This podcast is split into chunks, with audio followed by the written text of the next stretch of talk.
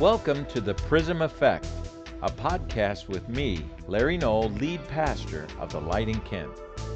Just as prisms break light up into its spectral colors, I hope to help you discover the Scripture's meaning for your life. Today, my message is called History's Mystery. History's Mystery, okay? And the resurrection solves history's mystery. So you might, you don't even know what the mystery is yet, okay? So let me ask a couple questions. Why? I'm going to tell you, well, I'm going to actually answer some questions. I'm going to answer the question on why you should put your faith in Jesus if you haven't done this already. Why should you even consider this? Because I believe that you should consider this despite all the negative press that the church, Christianity gets, despite all the scandals.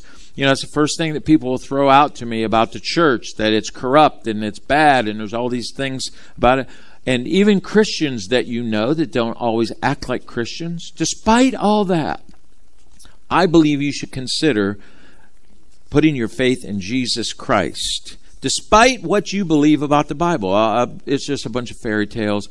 You know, there's a lot of conflicting information in it.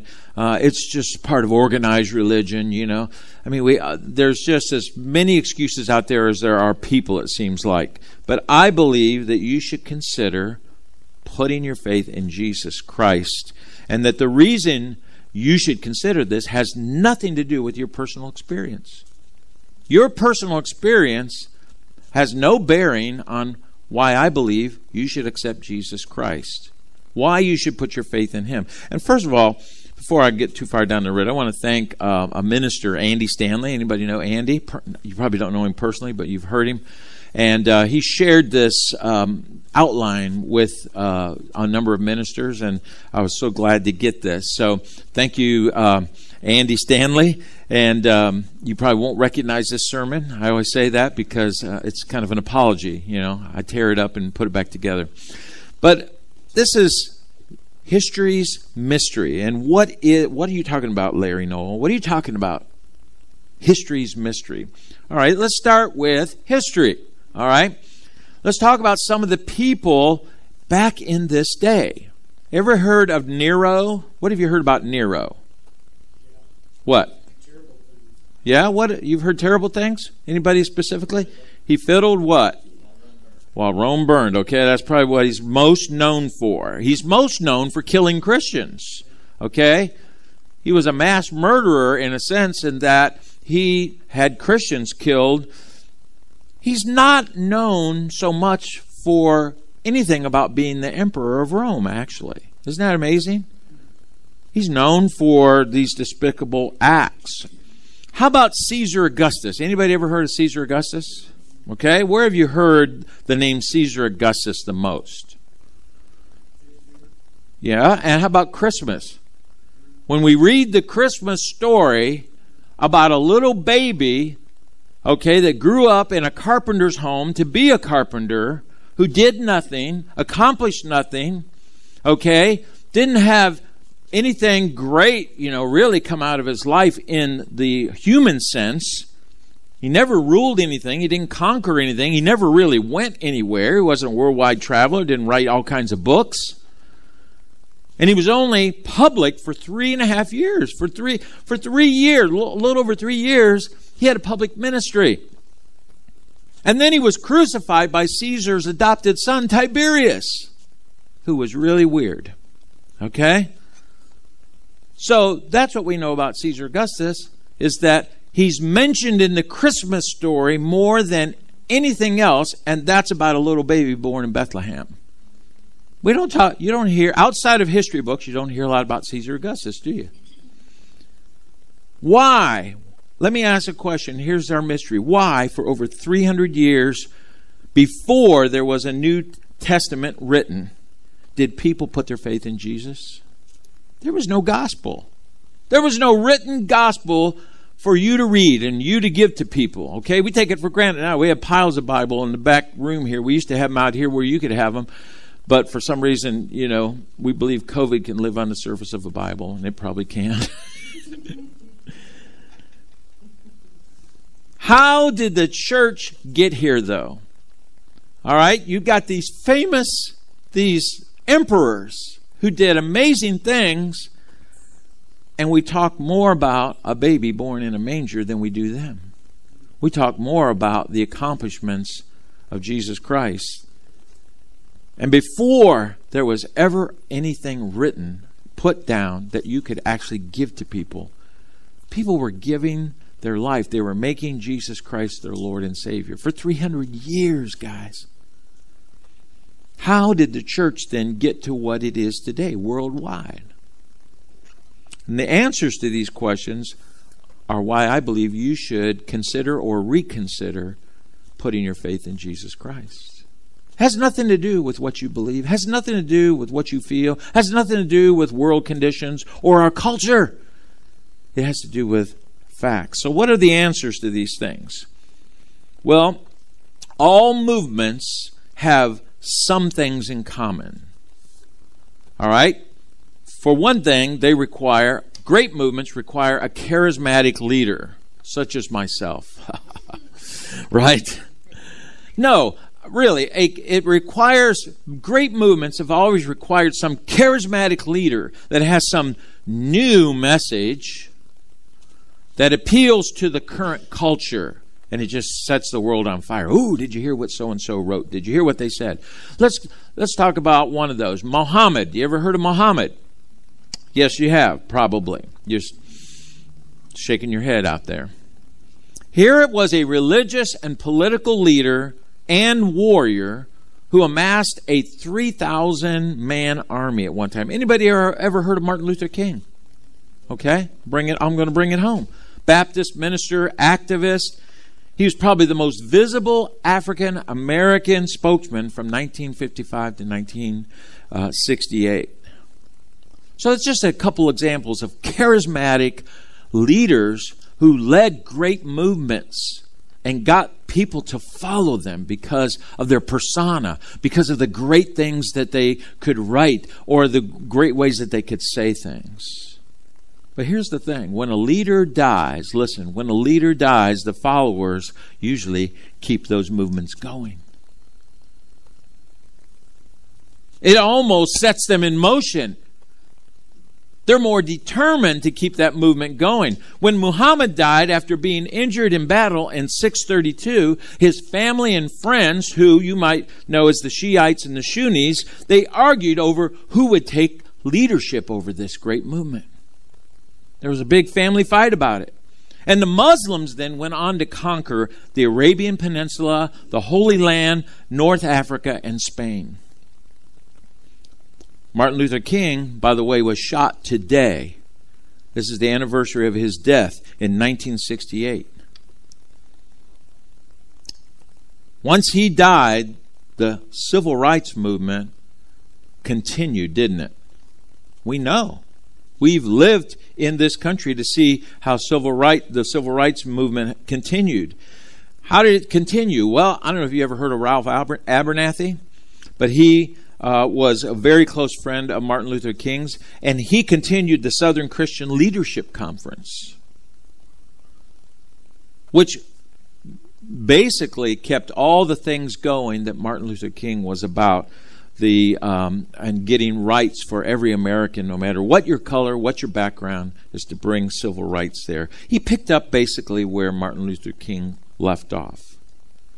So we can see great movements read, led by charismatic leaders with great teachings.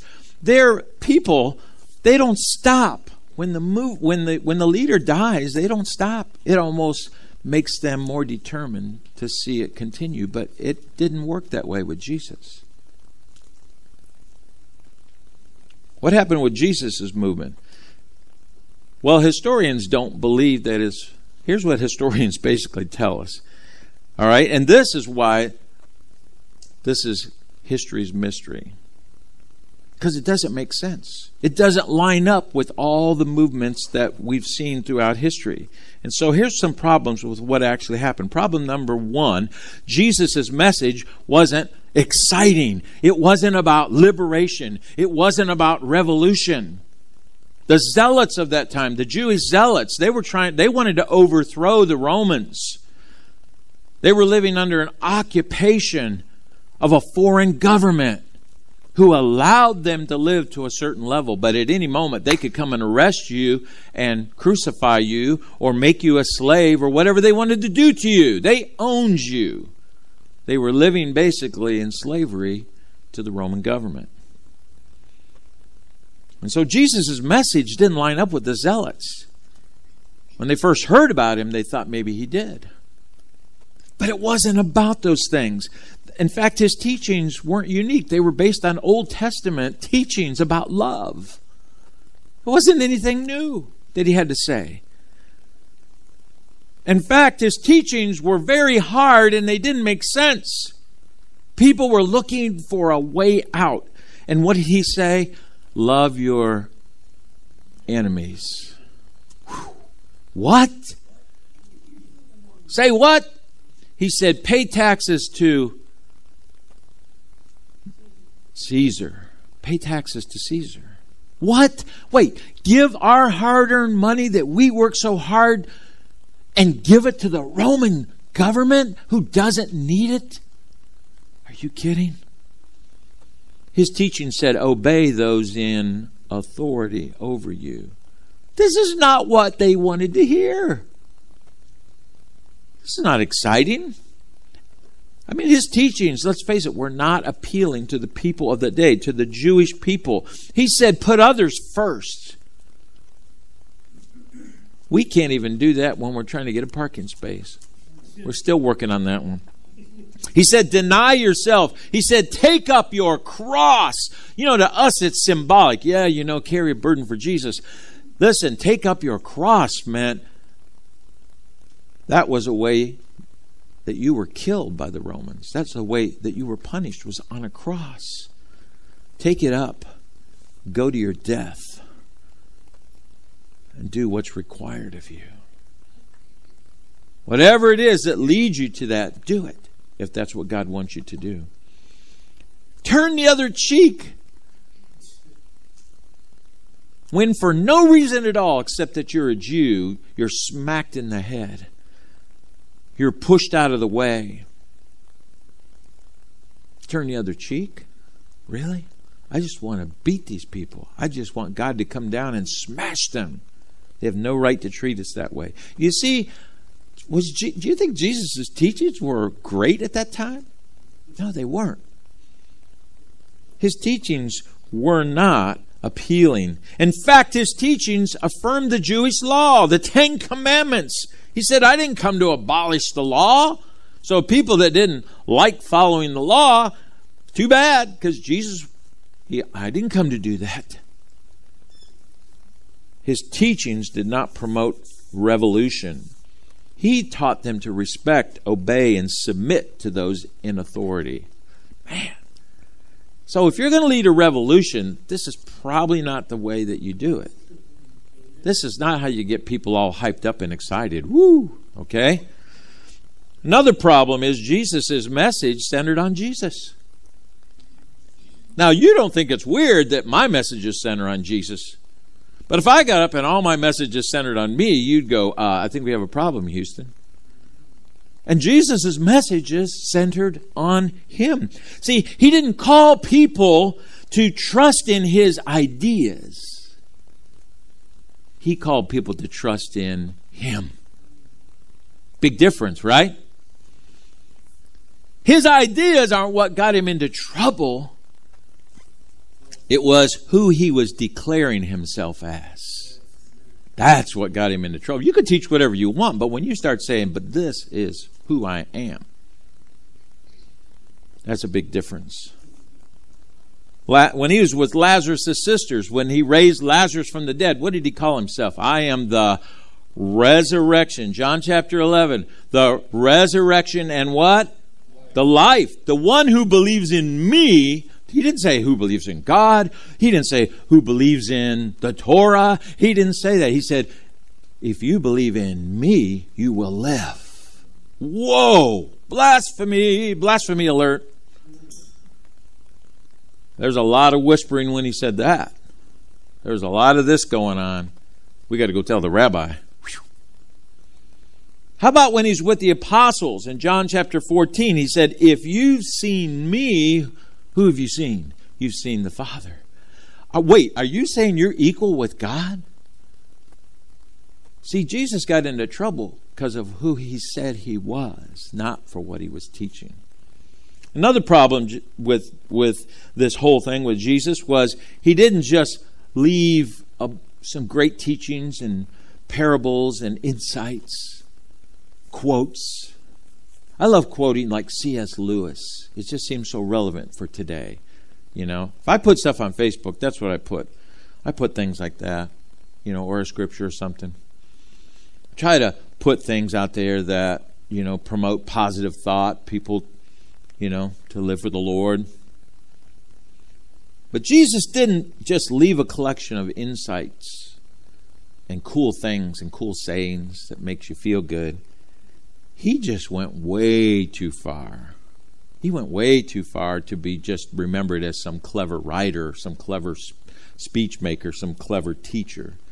He claimed way too much about himself. And he allowed others to even believe that he was the Messiah. That's what got Jesus into trouble here. Another difference between Jesus and other movements is when the disciples watched Jesus die on the cross, they were watching their movement die. Troubling fact number one the movement died because Jesus claimed to be the movement. When, when your movement dies on the cross, your movement dies.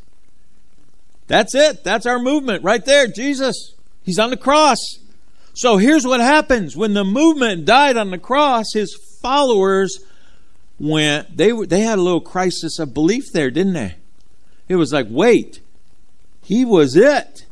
This was, he was our hope, and he's on the cross, and he's dead, he's in the grave.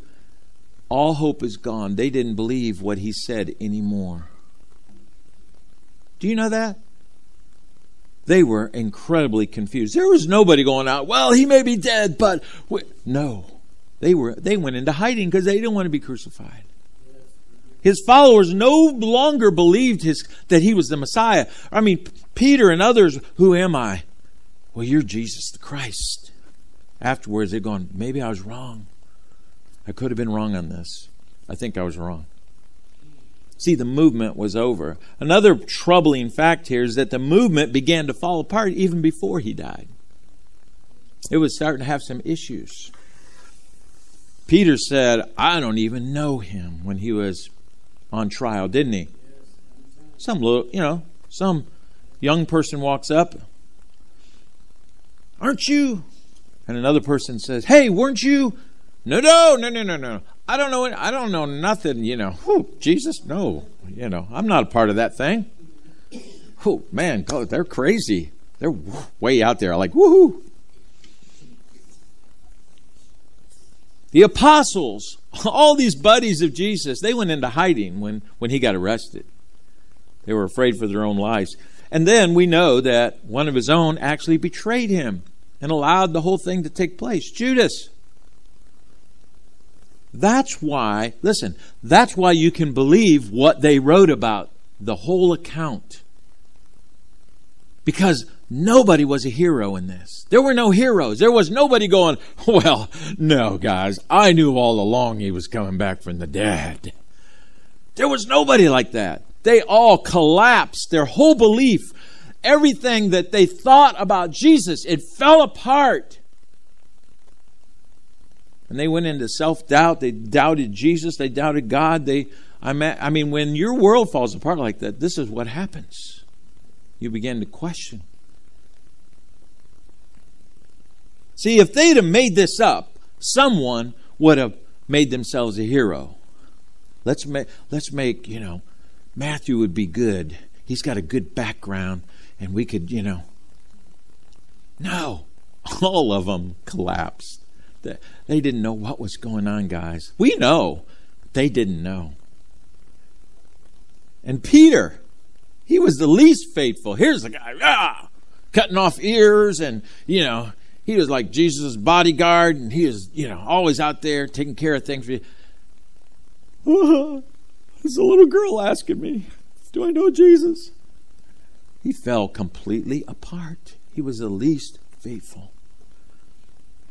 Another troubling fact is that messiahs don't die. Did you know that? That gods are not mortal, so they cannot die. He's dying. He can't be the Messiah. You can't kill the Son of God. He's God. How do you kill God? You can't. So he's not God, right? Exactly. Didn't think so.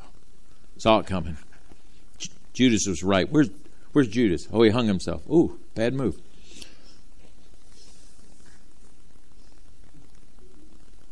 So history's mystery is how did we get from that, that whole scenario where Jesus is dead, everybody that believed in him, followed him, went to hear him teach, asked for miracles, everything went from this like the Messiah, where he comes in to Jerusalem and Palm Sunday and hurrah, Hosanna, and all this, and here's the Messiah. And now, ooh, let's kind of keep this. Mm-mm, don't talk about it, you know. How did we get from that whole collapse to this today? Why is there a church even? Why is there churches of any kind? Why is Christianity even around? The Emperor of Rome even made Christianity the official religion. Did you know that? Did you know that? That the very people that crucified, the organization that crucified Jesus, ended up making Christianity the official religion. Isn't that kind of ironic? Isn't that kind of funny? That's kind of like God going, See, that's the mystery. That's history's mystery. How did this puny, insignificant, beleaguered movement survive, let alone become a global movement? It didn't have money. It didn't have exposure. It didn't have a charismatic leader. The leader is killed, and that should have killed the movement.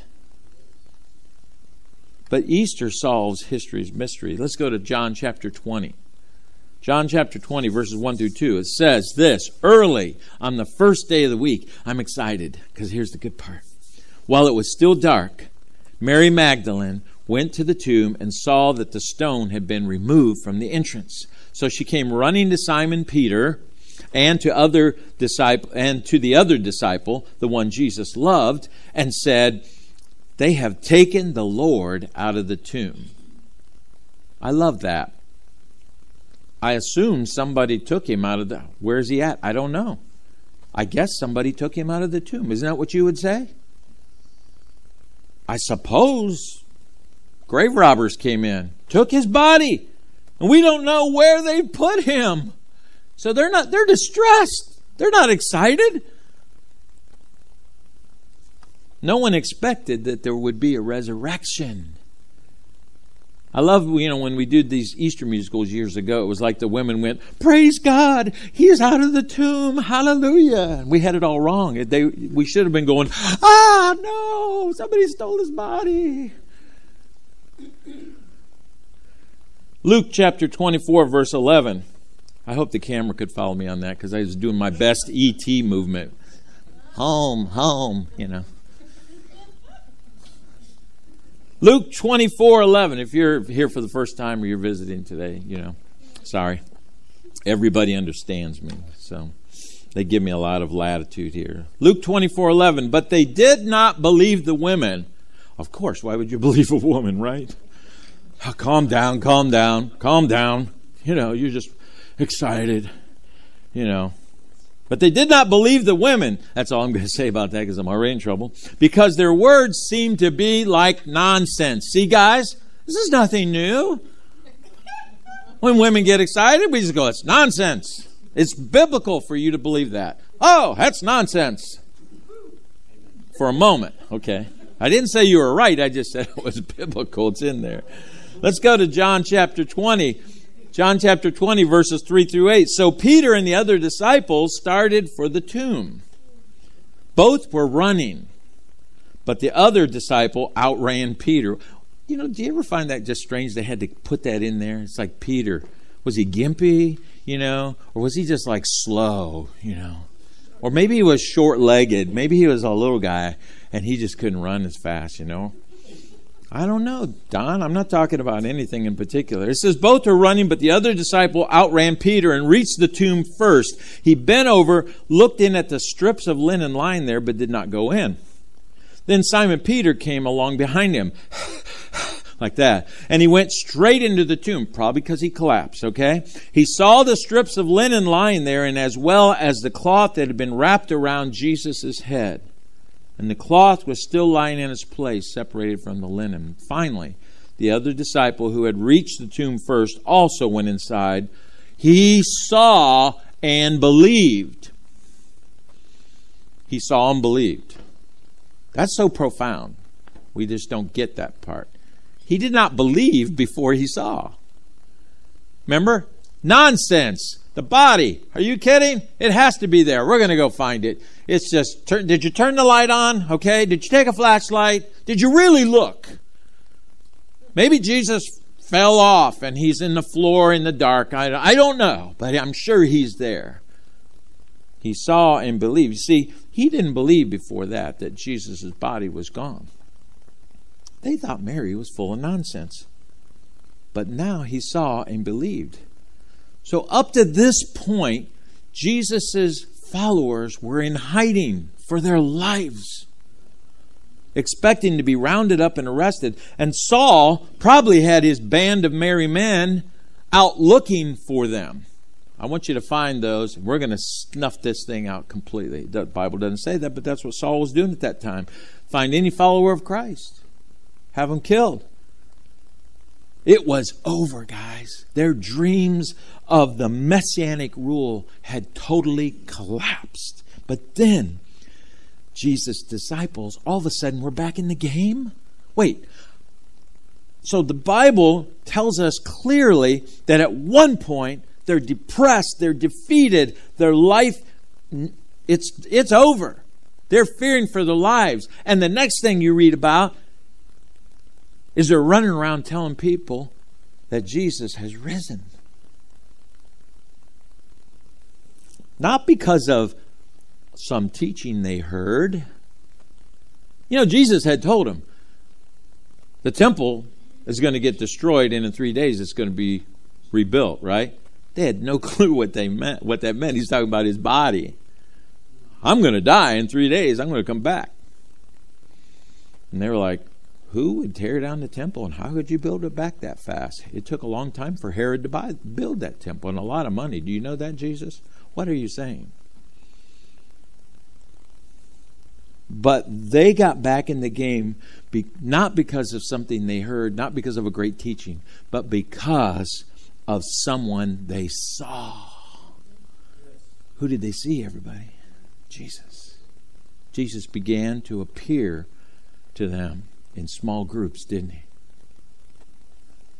On the road to Emmaus, their hearts burned. They didn't even know it was Jesus at first. And when he find, when he broke bread, it says, and we're going to take communion in a moment. And it said, when he took the bread, just like he did at the Last Supper, and he broke it, their eyes were opened. They walked all the way down the road to Emmaus, talking with this fine gentleman about what's going on. And they're like, hey, you don't know about Jesus? You don't know about the body? You don't know about what's going on? No, tell me. and they told him all, everything that was going on. And then he revealed himself to them.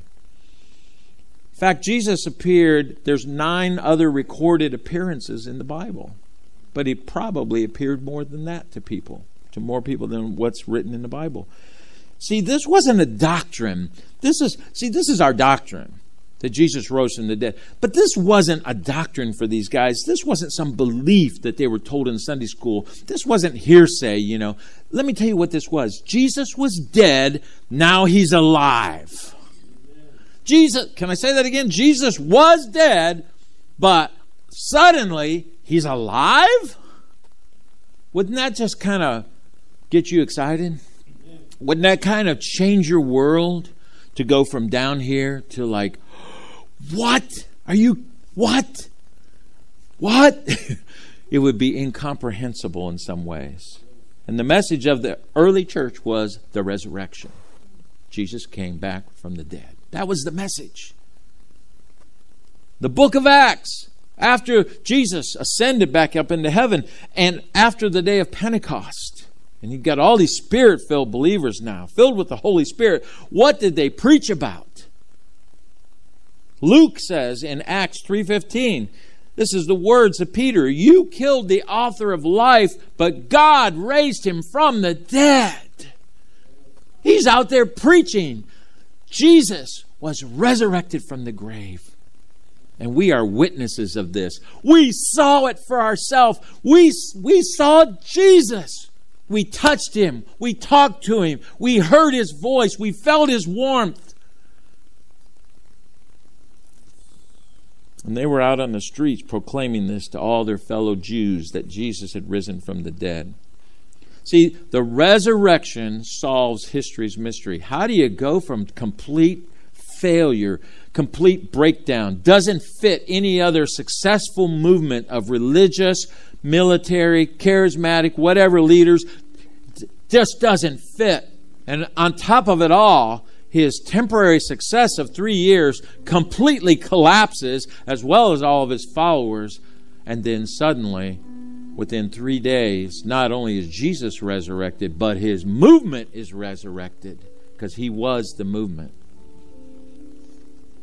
How did this carpenter of Galilee with this bunch of nobodies, small band of followers, how did, be, how did it become this today? They didn't have marketing, they didn't have the internet. How did this come to this today? How did a worldwide movement, and there's, I mean, I don't know how many offshoots to the Christian faith. You know, there's so many flavors of Christianity now. It's just, it's incredible. And that's okay. I just want to know, I just want to know one thing about your flavor. Is it about Jesus? Is it about the resurrection? Do you believe in that? Do you believe that Jesus died for our sins and that the only way to eternal life is to have faith in Him? Then the rest of it, I can go go for it. But we are brothers, we are sisters because of that core belief. You see, it's a historic fact. Hundreds of people saw Jesus for 40 days. See, he was killed he wasn't, he didn't faint. He didn't pass out. Let me tell you what, the Romans documented his death. The Romans did death really well. And they knew what dead was. They knew what dead dead was. In fact, he was dead for three days, guys. Three days.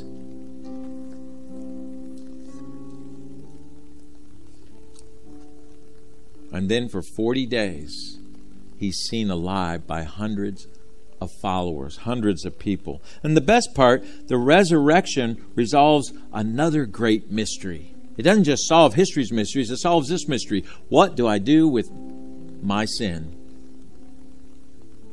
The Bible says that all are sinners and that we need a Savior. The resurrection of Jesus shows us the purpose for the crucifixion, for the forgiveness of our sin. If Jesus rose from the dead, then we can trust what he said about his own death. He said that he was the only way to eternal life, right?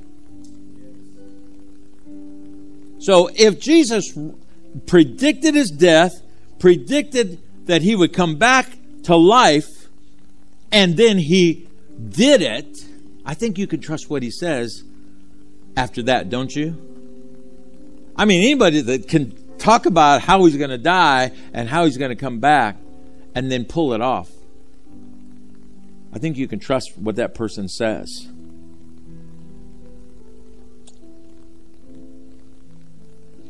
And here's the great thing we don't just believe in the resurrection of Jesus because the Bible says so. That's not the real reason we believe that Jesus rose from the dead. It's not just because the Bible says so.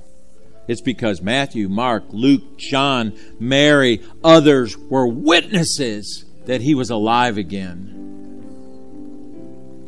It's not just because the book says so, it's because there were witnesses to it. And as a Christian, see, we can have confidence that our prayers matter. We can have confidence that what we do for the Lord, it matters.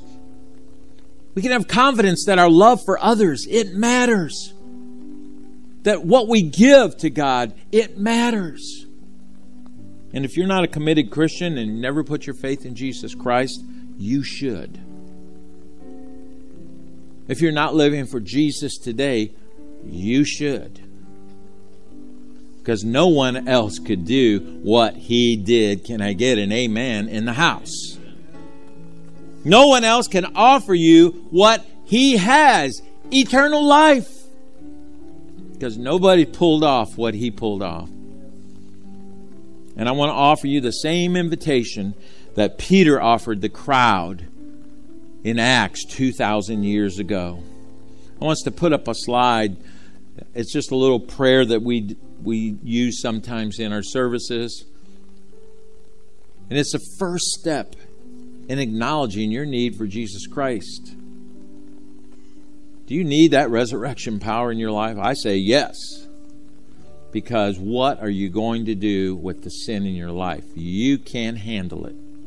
You can't do anything about it. The Bible is very clear that without the shedding of blood for our sin, we're just sinners in God's eyes. But because of what Jesus Christ and the, his sacrifice on the cross, that doesn't just cover our sin, it eradicates our sin, it eliminates it. And we're not sinners in God's eyes anymore. Are you ready to accept this, the risen Savior? Are you ready to accept Him and have faith in Jesus Christ today? If you are, I want you to pray this prayer. In fact, everybody join with me. Let's pray this prayer together. It goes like this. Let's just say it together. Dear Lord Jesus, I know I'm a sinner and I ask for your forgiveness. I believe you died for my sins and rose from the dead. I trust and follow you as my Lord and Savior.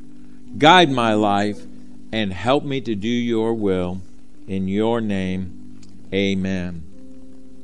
If you accepted Jesus Christ here today, we want you to just come up and talk to somebody. Could it be anybody in the worship team or anybody in this room? We want to help you take the next step after this first step. There's an areas in our lives that we have to surrender to the Lord. Well, I'm not the one to tell you what those are. That's the work of the Holy Spirit. But we can guide you through Scripture. We can give you some things to study and read to help you because you have to help yourself to grow in Christ. It's not just coming here and hearing somebody preach or teach. It's also you reading the Word and you praying. So if you need resources on that, we want to help you. Same if you're watching through our streaming today, um, send an email Go to our website, thelightinkent.com. Leave us a message. Uh, put a message on Facebook or YouTube. And I don't care if this is like a year later after this. This is 2021 Easter. It could be a year later. It doesn't matter. Uh, leave us a message, and we'll it'll get to the right person, and we'll um, we'll send you the information that you are requesting. Okay, to walk in the ways of the Lord. And um, I'll tell you what, if you need support if you need prayer, this is a great place. This is a great place to receive that. So let me just say a closing prayer for everyone today. Father God, we just thank you, Lord, for your presence here, and I pray for those who prayed that prayer maybe for the first time or the first time in a long time, God. I believe they were sincere, and I believe they meant this. And God, I pray that you will um, touch them, help them to grow in you And God, that their life will glorify you. That means that it, uh, will be pleasing to you, and also it'll send a message to their friends and, and people that they're around how great you are because of the change in their life. So we give you thanks, we give you praise today for being in this place and in our hearts. In Jesus' name, amen. Thank you so much. If you're watching, God bless you. Thank you for joining us today. The original version of this message can be found on our website at thelightinkent.com. For more information, you can also reach out to us at info at thelightinkent.com or message us on Facebook.